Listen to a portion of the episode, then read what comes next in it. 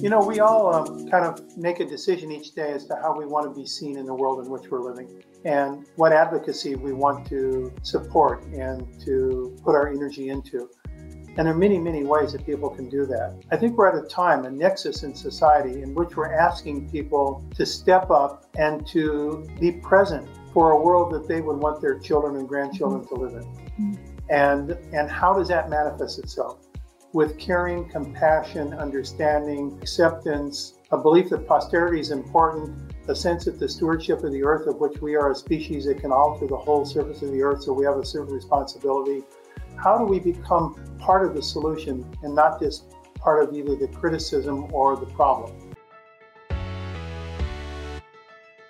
Girl, you've got questions. Questions about your body and how to feel good in it, about your hormones and how to keep them in check.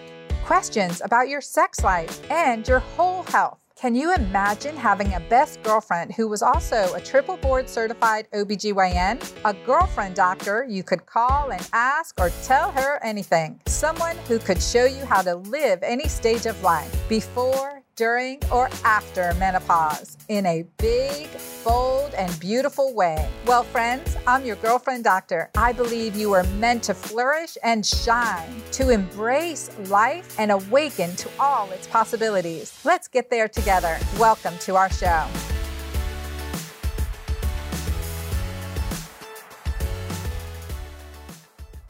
Hello, everyone. Dr. Anna Cabeca here. I am thrilled to be here with you. And I have last been live with you with when I was in Mexico. I was in the jungles of Mexico in Tulum, and I was having an amazing time doing nothing, doing nothing. No phones, no Wi-Fi, no TVs.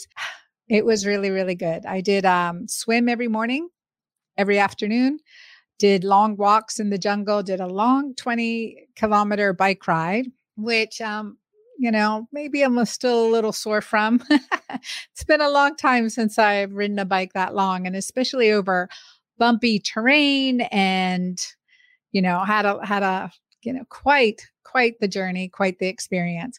It was amazing. So today I have one of my mentors, one of the leaders in medicine in biology, in physiology, in the world, one of the most highly respected men. I hope one day to see him receive a Nobel Prize.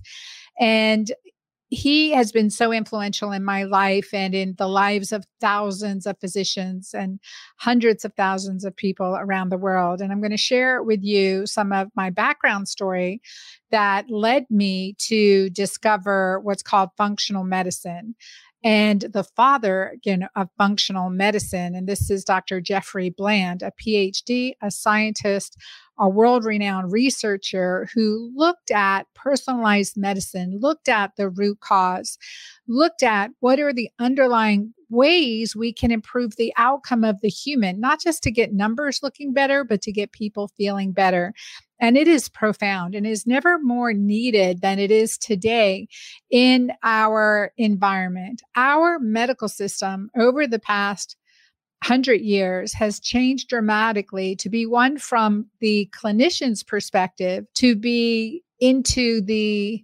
objective laboratory value and pharma perspective. Now, labs can help us in so many ways, but our current standard lab profiles only show signs of alarm or abnormalities or outliers when things have been going wrong for a very, very long time. And we know that because our labs can look normal, look optimal, and we can feel terrible. Or all of a sudden you've been, you know, feeling great or getting along and then you get diagnosed with cancer. But all your labs were normal for how many years? And this reminds me of when I had a, I was listening to a lecture, a urologist, Dr. Paul Thompson, and he was, uh, you know, an, and is a urologist. And he said, I was practicing the way I was taught to practice. I would see patients, do their prostate exams, look at their PSAs, and so the prostate specific antigen. And when that would, ink, you know, we'd watch it and evaluate. And then he said, I was taking care of this one patient for 15 years and I diagnosed his prostate cancer. his wife came in to the follow up visit to talk about treatments and the cancer surgery. And she looked at him and said, Dr. Thompson, what have you been doing all these years? What have you been doing all these years? My husband came and saw you every year, and now you diagnose cancer. And that brings back to a very old wise saying that the good physician will treat disease, the great physician will prevent it right, will prevent it. So, what are the underlying reasons? What creates this inflammation, hormone imbalance that leads to disease? In medicine, we're not taught that. We're taught to find a diagnosis, a myriad of diagnoses. But when it, we go to the underlying root cause, when we look at the underlying root cause, we can heal from a myriad of diagnoses. And me and my lifestyle and my train of thinking and my personality, I want to do the smallest thing that gets the biggest results. If you agree with me, let me know. Send me a comment and say, yes, I want to make the small, I want to make the smallest change that's going to give me the biggest result. And that's when we affect the cells at the cellular level from cell to cell communication. If we can improve that, get that fluid and good communicators, like you have good neighbors, man, so much improves. So much improves. You know how it is when you have a bad neighbor and you're not communicating and their dog's in your yard or whatever. And before you know it, someone's shooting someone's dog. Okay, maybe that just happens in South Georgia. But anyway, that can happen. And that's bad neighbors. So that's how malignancies occur. That's a malignant relationship. When cells don't communicate well, we have malignancy. Well, without further ado, let me bring on the father of functional medicine, the dear colleague and friend, and you know, again, mentor to thousands and thousands of physicians around the world, Dr. Jeffrey Bland. Hello, Dr. Bland. Good to see you. What a pleasure. And I'm sorry for the technical uh, problems, but thanks for uh, wishing me in. I appreciate it. Perfect, perfect timing. Perfect timing. It's really great. I wonder, I was saying, telling our audience, well, I was uh, going to tell my audience that I first came across your applying functional medicine in clinical practice way back in 2004. I brought my son, he was breastfeeding at the time, a few months old, and I sat at the back of the conference room in San Diego at that conference and he was maybe a year old and I breastfed him in the back and, you know, then gave him to my uh, husband and his sisters and came to every meeting that week long meeting that really was like, that's why I went to medical school. This is why I went to medical school. And I've heard that from physician after physician after physician. So I'd love to tell, I'd love you to tell your journey and your evolution. That was 20 years ago when I first met you. So there's been so much that has has go, gone on since then. I would love you to share a little bit of your journey and your mission.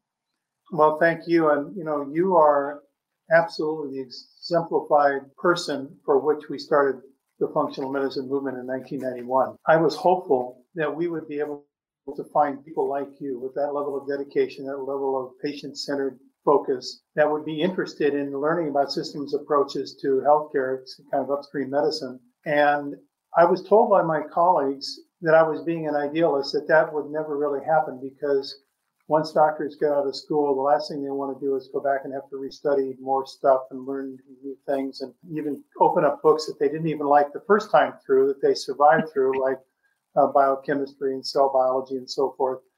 Uh, but I was pretty dedicated that I, I, felt that there were people like you that would be willing because they're so committed to patient outcome to swim upstream to do upstream based medicine. And you're an example of, of the fact that I've been proven right over the last 30 some years. And we now have had nearly, I think it's more than actually 200,000 practitioners go through the functional medicine courses in the last 32 years. And the statistics I think are quite interesting because over two thirds of those are medical doctors or osteopathic physicians. And of those, more than half of them are women physicians. So I think that this is, we'd like to think this is a sign of the times that we're moving to a, a kind of a different cadre of committed healthcare providers that are bringing a different texture into medicine, in which they're interested in knowing why a person gets sick as much as what they have. what what we have as an illness is one part of the story, but way before that is why we might get, as you said earlier, later stage disease, and it's more than prevention. I you know I have um, somewhat now turned to be a critic of the word prevention because prevention ties us back to the disease care model. Mm-hmm. We're preventing heart disease, we're preventing cancer, we're preventing dementia, we're preventing, those are all meritorious objectives. But if you ask a person earlier in their life, what are the reasons that they're really interested in health? It's not actually to prevent the absence of a disease. It is to function at a high level, to think well, to move well, to be well, to wake with high energy, to be clear in thought, to uh, pursue the things they want to do without limitation, uh, to enjoy uh, the multiple things that life now provides without being obstructed physically, emotionally, mentally, or metabolically. Those are not necessarily prevention. Those are functional characteristics of a life well lived. And so I think we chose the word functional medicine to kind of depart from the view of health is not just the absence of disease. Health is a fully capable ability to address what you would like to in your life and have the resources and resilience to do that. I, love that. Health is not just the absence of disease. And I think that's exactly right. We started looking at it as, as what disease you're at risk for and what steps do we need to take to prevent that disease versus looking at you know head to toe model what are the mul- multiple things that are affecting you and how can we optimize your vitality your energy so then what does good health look like oh so when we started down this path i think there was a legitimate criticism because people said okay jeff philosophically i might uh, support what your objective is so you know in theory it sounds good but in actual fact we don't have any way to really quantify how a person's wellness really is influencing their life. We can we can quantify disease because we have, as you as you said earlier, all these diagnostic criteria. We've got CAT scans, we've got X-rays, we've got blood chemistries, we've got immune diagnostics, all these tools to to define disease. But we really don't have a way of quantifying wellness. So wellness is kind of soft and kind of uh, not able to be well understood. So I think when we first started this this concept back in that was didn't have tools, but that's changed now. We have tools that allow us to define physical function, metabolic function, cognitive function, and behavioral function. Those are the four quadrants that define our overall body function. And by using those tools, the things that you do every day in your practice, the skill you have as a practitioner to evaluate your patient using uh, both pen and paper type of evaluations using questionnaires, different ways of using blood, urine analysis, different ways of using the tools of today, even biometrics. I look at myself and I, I have these three different biometric devices, wearable devices that are telling me things about my body that no human being ever in the history of the human species has ever had access to until recently with these wearable devices. When our information goes to the cloud, it's computed, and it comes back to us saying, hey, you didn't sleep that well last night, and what this could mean about uh, your is tomorrow, you need to be more restful and be more mindful. All of these things are part of changing our whole way of thinking about wellness, not just the absence of disease. And we're able to now, for the first time, have numbers or quantitation to say, hey, we're moving in the right direction. Or, oh, gee, my numbers are not looking too good. Just as if we were to be diagnosing a disease, now we're assessing wellness. But the four ways physiologic, behavioral, metabolic, and what was physical, the fourth? Physical function. Your oh, physical your, and physiological. Right. Okay. Mm-hmm. Okay. Got it. Physiological would be things like your blood sugar and your blood fats and your inflammatory signaling and those kind of things we can measure in, in the laboratory. Well, what have you seen? So, functional medicine, not without controversy, right? Do you want to speak to any of the controversy? I mean, there are some medical schools and systems that are um, recognizing functional medicine, incorporating into the programs, and then there's been quite a bit of resistance. Can you address why. I mean, we're all in, like, we think we're all in this together to heal the body, heal the mind, heal the family, heal the relationship, like, keep people out of hospitals and off of drugs. I mean, isn't that the goal? Well, I mean, certainly, yes. I mean, I, who could uh, really uh, contradict that as a goal. However, and you know this, I know this, and most people know this. In between the cup and the lip is the slip called the financial incentive system. Mm. And the financial incentive system for medicine is intervention, it's expensive therapies, it's what can we do to generate more dollars. And it is, uh, unfortunately, even in the well mindedness and the objective of doctors, often subverted into how can we turn that person into a patient? Because a patient is a lot more generating of economic value to the, the disease care system than is a wellness person. And so I know this sounds very like soured uh, in philosophy, but there are so many ways within our present disease care system where the dollars are spent on people making a good living at other people's expense in their health. Mm-hmm. And uh, that's a sad thing to say, but, but it is true. For instance, if we were just to deploy the knowledge we have today, things that you do every day in your practice about how a person could reduce their incidence of blood sugar irregularities that cause the most prevalent rising concern in our culture, which is diabetes. If we were just able to deploy that knowledge that we have today across the full spectrum of healthcare providers, we would not have the need for so many hospital beds. We'd not have the need for people that are in the heroic ends of their life under tragedy, uh, prematurely being shortened. We would not have the need actually for 14 different di- anti-diabetic drugs that have all come onto the market because we have such a burgeoning population of people that are ill because they don't get the right information and they can't implement it in their lives. They eat on things, they're living the wrong lifestyle that are not necessary. Stressful world. Yeah, and and it's so important. But you're saying that like if we were able to um, just control blood sugar, just control that, just to opt. I mean, not even optimize it to the optimum, but just to normalize it. Let's say if we could control blood sugars, we would be getting rid of 11 different medications and probably half the precursor cause to every disease that we know, pretty much. Yes. So let's go back to your question that I thought was a really important question. So, why is functional medicine so controversial if what we just said sounds reasonable? And my dad used to say, rule of reasonableness. What Jeffy said, guide your life on rules of reasonableness. Okay, so if what we've said is reasonable, then why are we having the problem? So the conclusion I'm now coming to, and I'm communicating when people ask me this question, well, well if you Google functional medicine, it looks like it's, can, you know, there's a mixed bag on how people are reviewing it.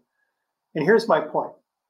So this year, 2023, the Institute for Functional Medicine has been accredited by the American uh, College of Continuing Medical Education to have a meritorious certification of it as a provider of Category 1 medical education for physicians. We're the only organization in the country that has gotten that accreditation with merit as a consequence of teaching a curriculum about health and not just a curriculum about disease. And so that's number one.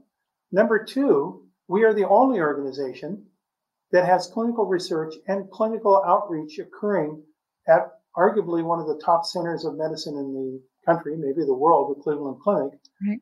The Center for Functional Medicine is the only center of its type in a major medical center that is supported by that institution and has just been reaccredited for three more years as a viable center for the treatment of people across general practice using the functional medicine model. And we're doing research and publishing that in top tier medical journals, comparing head on head outcome of traditional intervention, which is working, by the way, versus the functional medicine intervention, which is working better.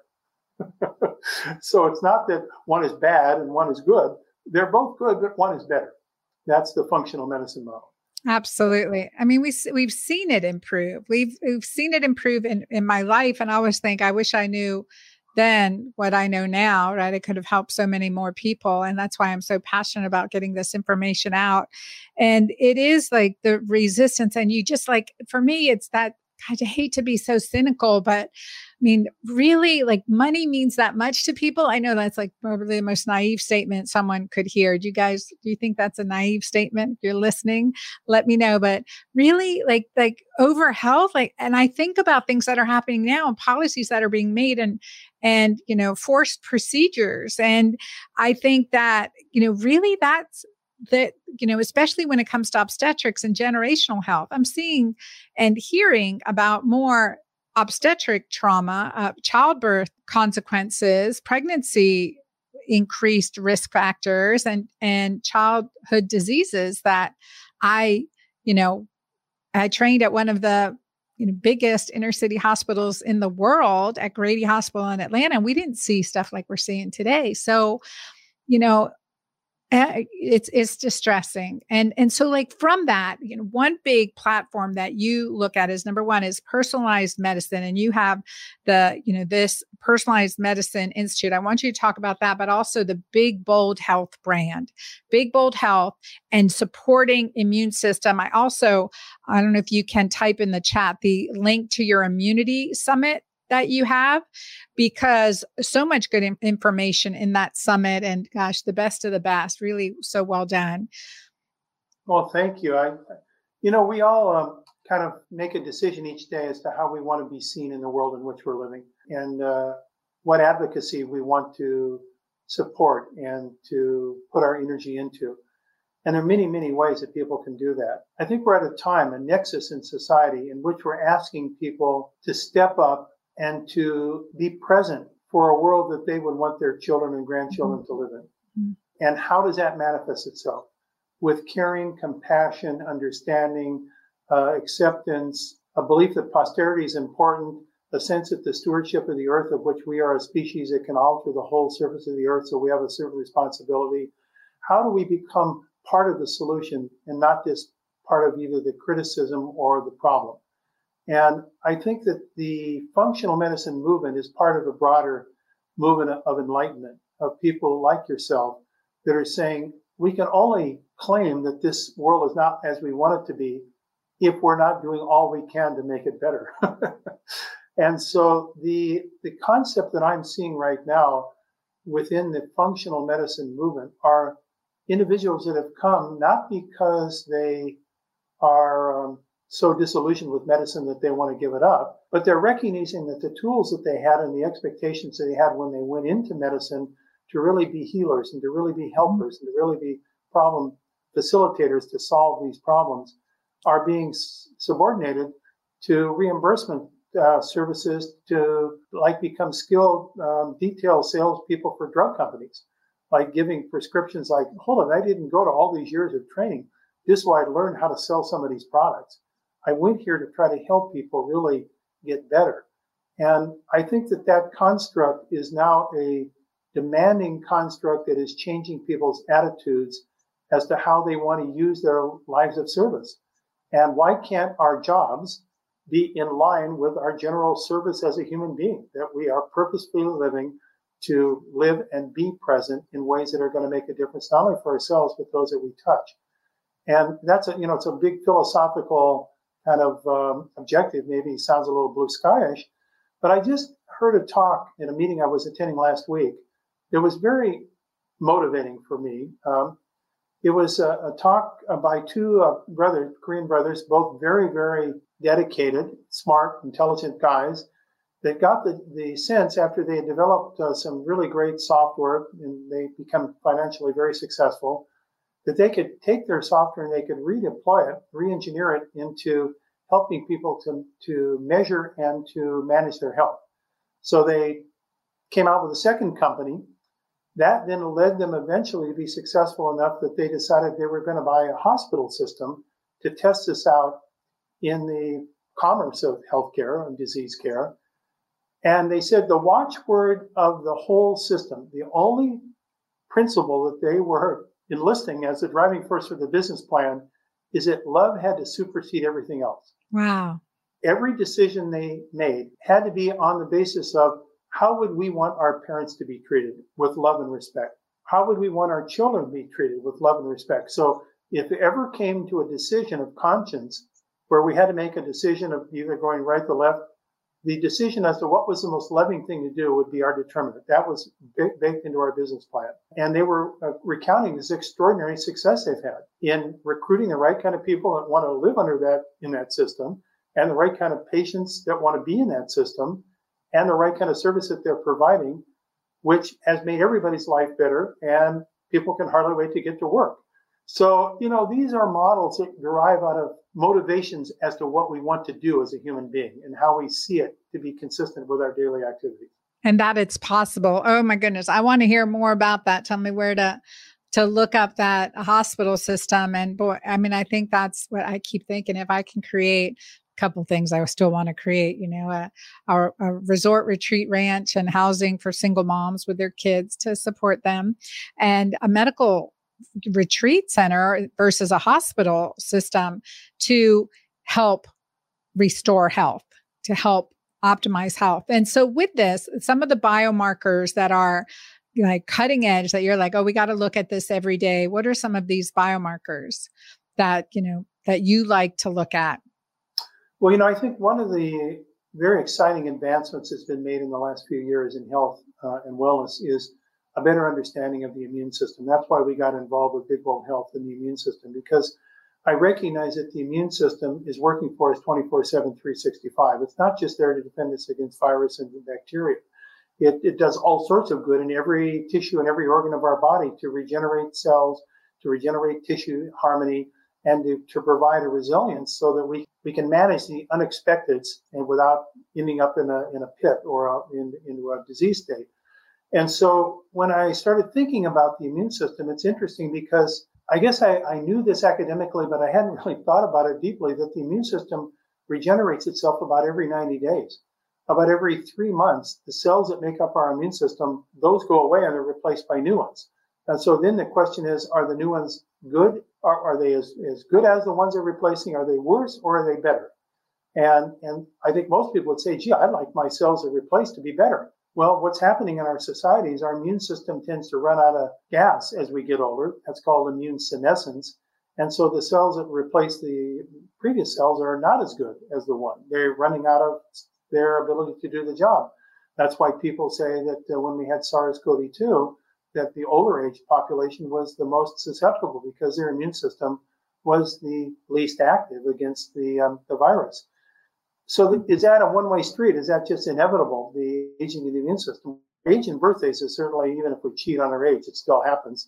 Time moves in the direction. But our age of our immune system, we have found, is actually not directly tied to our age of birthdays. That you actually can reverse the age of your immune system. We call that immune rejuvenation and so we got uh, very committed to saying, let's see if we can't make this more u- usable to the average person. All these things that are happening in the immune uh, research field, some of those can be reapplied and redirected towards people in their daily lives so that they can benefit uh, on these discoveries we're making about how to reverse immune aging. So that became Big Bold Health. We thought it was a pretty big and, and bold concept. And I'm happy to say that um, we're getting some traction. People are involved now with our Immunity Plus program, and they're starting to use uh, tools that will actually help to rejuvenate the immune system and and uh, turn back the clock of aging of the immune system. So I, I don't want to overpromise and say that you know if you're 70 you're going to be 30, but I can tell you from my own personal experience, I'm 77, that on the program that we are using that I'm committed to, that I was able to turn back my immune system age by over 10 years over the course of about a year. So I think that these things are real. They're not just artifacts, but it does require commitment and it requires engagement. We're not asking somebody else to do it for us. We're doing it for ourselves. Uh, no, I love it. Uh, 10 years younger, 10 years younger. I can't believe you're 77. I've known you 20 years. You haven't aged a day. So I would say 20 years. And I think that's just so, I mean, that is so amazing and, and, and committed to continue to do more. I would say there's no retirement in the Bible. And when you love what you do, it's not work. Right. And so but look at yourself. You could use that 20 years yourself. You're, uh, you're a model in the way you're living your lives and projecting to your constituents. And, you know, I this concept of retirement, I've made a kind of a joke out of it. So I am retired. I'm retiring. I'm putting new tread on my tires so oh. I can roll some more miles down the road of life. That's my retirement. I love it. I love that play on words. So retiring. And I put some links here, the immunitysolution.com. And there's actually a woman who came into my community and I, I felt really disconnect. You know, we can use AI and, you know, internet and two years of, of, you know, maybe home, working from home, et cetera. And so a lot of disconnect for me, especially, you know, your business grows and people take over pieces and, you know, I, I was less connected. And so I've started doing my welcome calls and welcome to my community and just very small new people to my list, and invitation. And so there were like five, five, six women on my call last night. And one of them came to me through the Immunity Solutions Summit. She heard me on Jeff Bland Summit, the immunity solution. And this young woman, she's a 30 year old woman from Canada, Toronto. She can't leave the house, Jeff, because she has severe sun allergy. Her body breaks into a rash. She has eczema, psoriasis, um, multiple, you know, systemic inflammatory conditions. She's been through the Toronto health system and she's like lost looking for stuff. And this is so severe. I mean, I never used to hear about these cases, but she's not alone. What, like, what how would you how do you approach someone like this? How do you approach the situation? And why is why are we seeing more and more you know hyper system, whatever you call it hyperinflammatory systemic diseases? I don't know what we call it. It's uh, actually being called pre-autoimmunity. And why is it that we're seeing more of this condition? And we're seeing more of that condition. It's not because women have defective immune systems it's because women's immune systems are hyper functioning, capable of walking through the most challenging immune thing you'll ever experience, which is having another person live in your body. Yeah. And it might even be a different sex. Like if a woman's having a male, just think of what her immune system has to do to accommodate a foreigner living for nine months with her intimately. And so women's immune systems are very, very sophisticated and they have control points that are very sensitive to the outside world. I think men's immune systems, because of their not having to have those kinds of adjustments to immune accommodation, uh, have a different threshold. So we might consider women to be more yellow canaries in, in which they are sensitive to certain environmental agents and certain changes in the, um, the nature of how their immune system is responding to change. And I, I think when we look at things like thyroiditis and systemic lupus erythematosus and myasthenia gravis and multiple sclerosis and I mean, the list goes on. There are 88 different diagnoses for autoimmune disease. The majority of, of, of people who have those conditions are females, particularly in the preclinical state, because they're exposed to things that are not usual and customary to their immune system. So we've junked our environment. We're living stressful lives we're eating foods that are highly, you know, processed, ultra processed foods. And then we're asking this immune system to be able to be more resilient in a time where it's burdened with all sorts of information that it has to accommodate. And the most sensitive individuals are the women who have the more sophisticated immune system. And in fact, I always find it interesting that we tend to think of, oh, that woman is, she has a defective immune system. No, she may have a hyper functioning immune system that maybe in her genetic lineage gave rise for her genes to survive, where another person that didn't have that sensitivity didn't survive. So what was a value at one point may become now because of all the 50,000 new chemicals in our environment and all the way that we're living our lives. Now it's uh, overly sensitive to that environment, which then the solution is not to give her immune suppressing drugs. The solution is to take away the stuff that her body sees as a foreigner and give her the things that normalizes her immune system's function. That's why immunorejuvenation and what we're doing at Big Bold Health is so important and why people are saying, yeah, you know, you're right. Once I got in this program, all these kind of symptoms I had of pre-autoimmunity are resolving. I don't need those medications. I think that's a huge concept. Rather than suppressing the immune system, you know, eliminating, it's like, you know, eliminating what's bogging it down. It's that layers. I always like to give my daughters the example. Okay, one time you do this, it's just one rub. Like, I don't know if you did this in school where you had the erasers. Do they use erasers anymore? And you rub on your skin and you get this red mark, this red welt from rubbing on the eraser. But a little bit, you're not going to, you know, I'm not going to have any problem here. But if I keep doing this, it's going to be that rub that rubs you raw. And that's the layering of the many drugs starting in utero yeah. starting in utero. And I think so like in this situation we're saying eliminate and and there's a saying in functional medicine i don't know who came up with it but says it says that you can't get well in the same environment you got sick in yeah that was sidney baker dr sidney baker and he has these uh, these rules that uh, the whole of medicine is to take away the things you don't need and give plenty of the things you do need that's the magic of good medicine and because uh, your body has a recuperative recuperative capability when it gets unburdened from the things that are injuring it and it gives it's been given the things that it needs for regeneration re- rejuvenation. What are some of those things so elimination right? Elimination is is one of the first steps. Getting to the root cause. What are some of the key supplements? I mean we're we talk in the girlfriend doctor community about you know you have to move well think well sleep well feel well eat well drink well feel well to be well. So all of those things. So in this, sometimes it's that, okay, well, her, she's so hyper responsive. How do you like douse the fire of that inflammation? What are things that we can support, like the crutches in the meantime? Well, where I would start, because it's the big, uh, big tuning knob, is uh, where the immune system is clustered. 80% of the immune system is clustered around our intestinal tract. And therefore, it's speaking all the time to the living critters in our intestinal tract, the microbiome. So if we eat bad, we have a faulty microbiome and we have what's called dysbiosis, which then has an adverse effect on our gut immune system, which then signals to the rest of the body, foreigners on board, do battle, and now we're in a state of inflammation. So I would start with a very good dietary approach. There's my microbiome, prebiotics, uh, probiotics. We actually at Big Bold Health have of a new product I'm excited about called Microbiome Rejuvenate that's really all related to these uh, healthy factors that reestablish proper gut immune function. And those are things that if you do that first, then you get a lot of uh, positive benefit really quickly. Within a, a, period of a month, people can start saying, Whoa, I'm coming out of the clouds. I didn't realize that those things were having that adverse effect.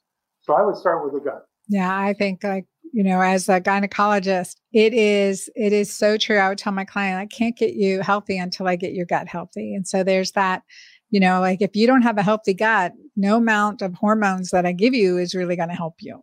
And so, and especially transdermally, like that concept, this is something I recognized in clinical practice. I don't really understand too much why, except that it relates to this, you know, the skin and the our cell cell function. But it's that when I use transdermal hormones, that patient that I couldn't get well or they weren't absorbing the transdermal hormones had for sure gut dysbiosis. When I clean up the gut dysbiosis, they could absorb and and uh, use the hormones. Absolutely. I think you said it. And it changes our whole detoxification ability by getting the, uh, the microbiome to be our friend and not our foe.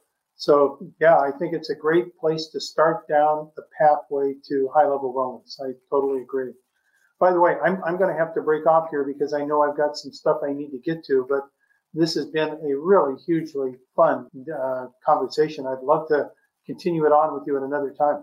I I love it. I could talk to you forever. There's so much to continue to talk about and have this discussion, and really grateful for the programs you've uh, created. Functional Medicine Institute of Functional Medicine.org, ifm.org is where we send clients to look for a functional medicine trained doctor. Your bigboldhealth.com and at Big Bold Health on Instagram. Also, you guys will find more of Dr. Jeffrey Bland there as well. How can people connect with you, Dr. Bland? Well, they can either go to the Big Bold Health site or they can go to jeffreybland.com. And, you know, we, we have a pretty robust list of things that we've been doing over the last 30 years that people can sort through and see if there's something that would be of interest to them. Thank you so much. Thank you for your time today. I appreciate you. And I look forward to having many more discussions with you in the future. And I'm really grateful for everything you've done and the sacrifices that you've made and the battles that you fought on behalf of all of us. I well, appreciate that. I honor that. God bless you and thank you. That's how. I feel about you as well. And let's mm-hmm. let's keep up the work. It's a lot of good things ahead of us for all. I look forward to it. I look forward to it. Take care and Thank see you, you next time. Thank you, everyone, for being here today on the Girlfriend Doctor Show and enjoying this live with Dr. Jeffrey Bland and me. So much more information to come. And again, your re- you're sharing this information helps us reach more people. So be sure to share this episode, share it now, and share it when it comes out on podcast as well. And take one next right step from what you've heard today to implement a observation you've made in yourself, a realization and help spread, you know, and make that change, make that next right step. Just takes one, one at a time. All right, everyone. Till next time. Thank you.